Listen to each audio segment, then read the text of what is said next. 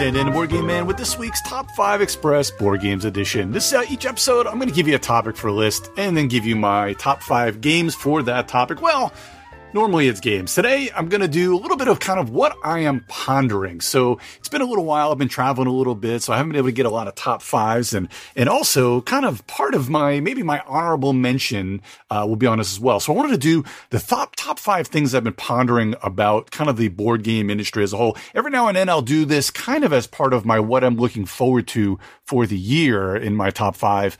Uh, and sometimes even mention this on Munchkin Minute. So kind of the honorable mention for this one is, uh, what are going to be my next top five? So of course I need a little bit of help out there as always. So I've been doing this probably about five or six years and I may revisit some of those lists. I kind of did that a little bit with kind of the, what are the last, you know, newer games of X genre or Y genre, you know, of the last five years. So I, I may do some of that too, but is there anything you're, you've been pondering or wondering about, or, or maybe something that you didn't realize I did? And I, maybe I'll revisit it or see what's changed in that kind of genre. So that's kind of one of those kind of honorable mention of what I'm pondering of what my next top five are. But I do have a few more that I've got to record that I'll be recording after this. They'll have a, a few more that will be coming as well.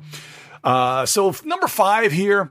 Are, are cons back or are they forever changed? I guess they probably are changed forever, but are big cons back? Are people going to return to large cons, or are smaller cons and what we'll call kind of friend cons the way of the future? A lot more people are having these little cabin cons where there's like ten people getting together, or, uh, or, or even kind of, you know, going off to local cons, which is kind of what I'm saying, the smaller cons. We have, uh, that board game thing that, that's local here, uh, that, that people like to go to. And it's usually like a hundred people or so, not quite your Origins, Gen Con, or Essen, but those things are kind of a little bit more in vogue. So as people are kind of still a little bit more wary, which is fine. You know, if, if people are still not wanting to go to huge, large crowds, uh, or, or maybe even will these larger cons kind of make it so that everything is a little bit smaller going forward. So what do you think? You know, a lot of these, I guess all these things that I'm pondering, I'd love to hear what your thoughts are as well on the Discord channel for Major Spoilers or even on Twitter. But again, that's number five. Are, are cons back, or are they going to be forever changed? I constantly think that we're kind of looking to be, you know, they might be changed. Maybe my schedule, I'd go to like three or four kind of larger cons, but right now I'm more enjoying kind of the friend cons where, uh, you know, I go to, uh, you go somewhere, go visit some friends in Detroit, and there's only about six or seven of us for a long weekend, stuff like that. It seems to be a lot of fun. Don't get me wrong. I do love seeing everybody at large cons and meeting new people. It's kind of part of it. So, you know, what, what do I know? It's going to be hard to, to put away. Maybe I'll just do the one larger cons like Origin so I can meet everybody and play some big games. But well, more and more, this isn't something that I think that is kind of required of me these days, where I don't necessarily feel like I've got to get to the big cons anymore. Uh, I'd rather just get kind of a local con. Anyway, that's number five. Number four. Where is the industry headed when it comes to environmental and being green? Now, Uh, I say this, you know, with no judgment whatsoever. I'm, I'm all about saving the environment, con- conservation. It's just a very hard thing. And a lot of publishers are talking about staying green or being green. And a lot of times you'll see that in Kickstarter projects when, uh, they'll say for every box sold, we'll plant a tree, and they'll donate to the companies or, you know, or plant them themselves or donate to people that plant trees, which is a great thing. But a lot of companies are trying to talk about sustainable products in their publishing. And I know this is a really hard thing. So lately neoprene was, was, was huge that people were putting into it. Uh, but I'm not sure, because neoprene is made from petroleum, and, and, and publishers want to be more environmentally sound. But again, what does that mean? Does that mean more wood? Whereas neoprene is, is made from petroleum. So that's oil based. Now, more wood is great and all, but it also means more trees cut down and using a lot more wood, uh, and possibly an extra added price factor. So, publishers also want to cut down his plastics as well, but where, where is that line? So I believe it was Cheap Ass Games. I think it might have been Victory Point Games at one point. They tried to put out games where you kind of use some of the other components from your other games and use your own components. Uh, you know, maybe some chits or some dice. That's great on paper and all, but who really wants to spend money on, on that? Like in a box where you got to supply your own stuff. A lot of people may not want to do that. So, um, you know, if if you buy a game that tells you to use your own dice or, or chits to be environmentally friendly, you know, w- would you do that, or or what are what is going to be kind of the the next thing? Like, where do you think? And maybe somebody that's a little more environmentally conscious. I'm not that I'm not environmentally conscious. Maybe more environmentally uh, informed, and maybe to tell me what is better and what people can use. Because, you know, some of the things that were pretty cool is some of these boxes, I think Horrified came this way, whereas instead of shrink wrapping it in plastic, they were just kind of the, the little round stickers that were on kind of the outside. That's great too. Uh, and it's not hard to get off those off. You can use kind of like a, uh, a hairdryer to get some of the sticker or the stickiness uh, off of that side, and they come off pretty easy. So that's not bad at all. So stuff like that I'm all about too. I just wonder where, w- what is the ideal? What are we looking for? So that was my number four. Number three, uh, another thing that I'm thinking about is what's the next big I P to take over the world of gaming? So I think I might have mentioned uh, these next two kind of in passing on kind of what I've been looking forward to. Uh, you know, what, what, what is the next, next big I P is what I'm thinking now. Like, so we've got Star Wars, obviously Game of Thrones, Doctor Who, Star Trek, D and D, Cthulhu, Marvel, D C, Firefly. These are all kind of, I don't know if they're beating the dead horse kind of I Ps, but they're all I Ps that we've used time and time again. So what's the next I P that's out there that we're going to see that, that may make kind of a big splash? Uh, you know, and I'm, I'm not even thinking of like genres of like zombies or Old West or, or even uh, undead and things like that. I'm not even thinking about that. Like, what's the next I P? So what do you think would be a really good I P to, to bring on, you know, the electrical intellectual property that we're going to want to use, like whether it be a T V show or a movie that's going to be, or a big universe Uh, that's going to take over a lot of things. Of course, you know, don't get me wrong. I love all things Star Wars. I love all things uh, Star Trek and Marvel, D C. I just keep churning out those games. I'm fine, but it would be good to have a good one, a good new one every now and then. So number two, also kind of in the same vein, what's the next big I P, but what's the next big mechanism? Now I've, we're, we're kind of due. I said this, I don't know if it was this year or last year, and my, what I'm looking forward to this year is, we're kind of due for a new mechanism. There's, there's been a lot of mechanisms over the last few years. Usually every three or four years is one big kind of mechanism.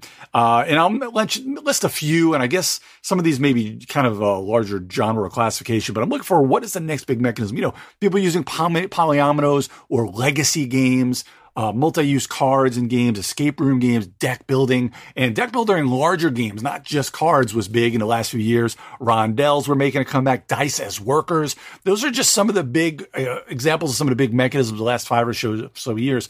But what's next? What is that mechanism that we can think? You know, people have been trying to think of cool things, but they just haven't stuck. Like using kind of a dexterity element is, is okay. You know, dropping dice and things like that was kind of things that people have kind of looking, looked for. I even kind of had a prototype. Uh, it was about bouncing dice, kind of like, uh, tumbling dice, where bounce dice into a box and kind of using that whole thing. Like, but what is next? Like, what is, what is, what, what is it going to be?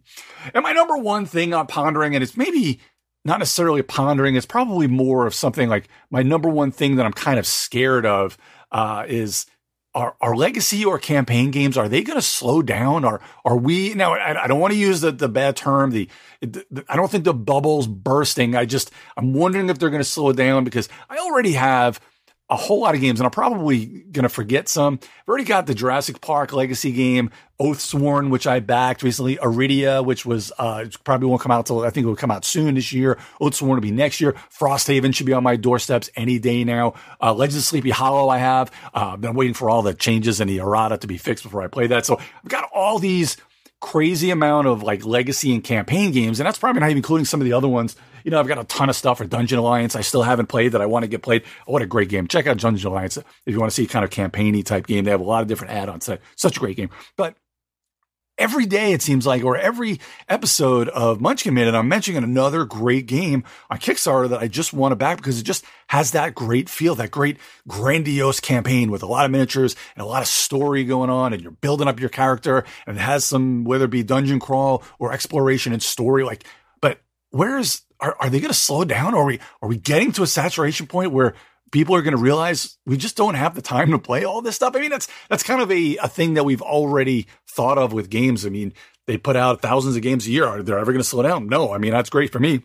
More games for me to play, but thank God, in within the next fifteen to twenty years, I'll be retiring. So maybe I can get to some of these games that I, that I got, so I could, uh, you know, want to really enjoy it. I don't want to get rid of any of these games, because all these games I mentioned, the Jurassic Park, Oathsworn, Aridia, the Frosthaven, Legends of Sleepy Hollow, I, I want to play every single one of them, and I want to play them to completion. So obviously Frosthaven's going to go to the front of that when it does come in. That's the front of the line game. But I just, I just want to be able to play all these games. And of course, with all these campaign games, you want to play them with the same person, unless you're playing them solo and you can't play everything solo. Where's the fun of that? Games should be played and enjoyed with everybody. But where are we going to slow down any of the games? Or maybe is there maybe that number or two, maybe that next big mechanism will come out that'll kind of bring my attention so I won't feel like it. And maybe that next big mechanism has the next big I P. So we're kind of bringing it all together. Those are all things that I've been kind of pondering. The top five things I've been pondering about board games uh, lately. And of course, if you do uh, have any top fives, please hit me up on Major Spoilers Discord or hit me up on Twitter uh, as well to let me know what you think, and I'll add them to the list uh, as well. So uh, thanks for joining me today on this week's Top five Express Board Games Edition. If you've got any questions or you want to tell me what top five you think I should do, again, uh, just or what, what has been on your mind for the, of late in the game industry, because I'd love to hear what you've been pondering as well. Feel free to comment on this episode on major spoilers dot com or go to the site. There's tons of other great podcasts and content by Steven and the rest of the Major Spoilers crew. I am, as always, Dan Dan, the Board Game Man, and you can find me at GeekJockDan on Twitter or on the Geek All-Stars podcast. Also, the Munchkin Land Podcast here on Major Spoilers, where I give a twice a month, ten to fifteen minute board game news show. And of course, as a contributor to T M S, where I do a board game segment with Scott and Brian. I'll be back soon with more board game top five goodness. But until then, grab a new board game and have some fun with family and friends.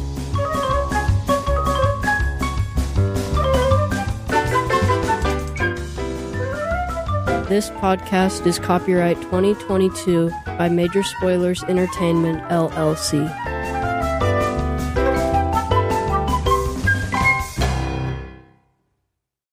It's the Kia Summer Sticker Sales Event, so give your friends something to look at, like a B and B with an ocean view, an endless field of wildflowers, or a sunset that needs no filter. Make this a summer to share and save with a capable Kia S U V or powerful sedan. See your local Kia dealer or visit kia dot com to learn more. Kia, movement that inspires. Call eight hundred, three three three, four K I A for details. Always drive safely. Sale applies to purchase of specially tagged twenty twenty-four vehicles only. Quantities are limited. Must take delivery by seven eight twenty-four.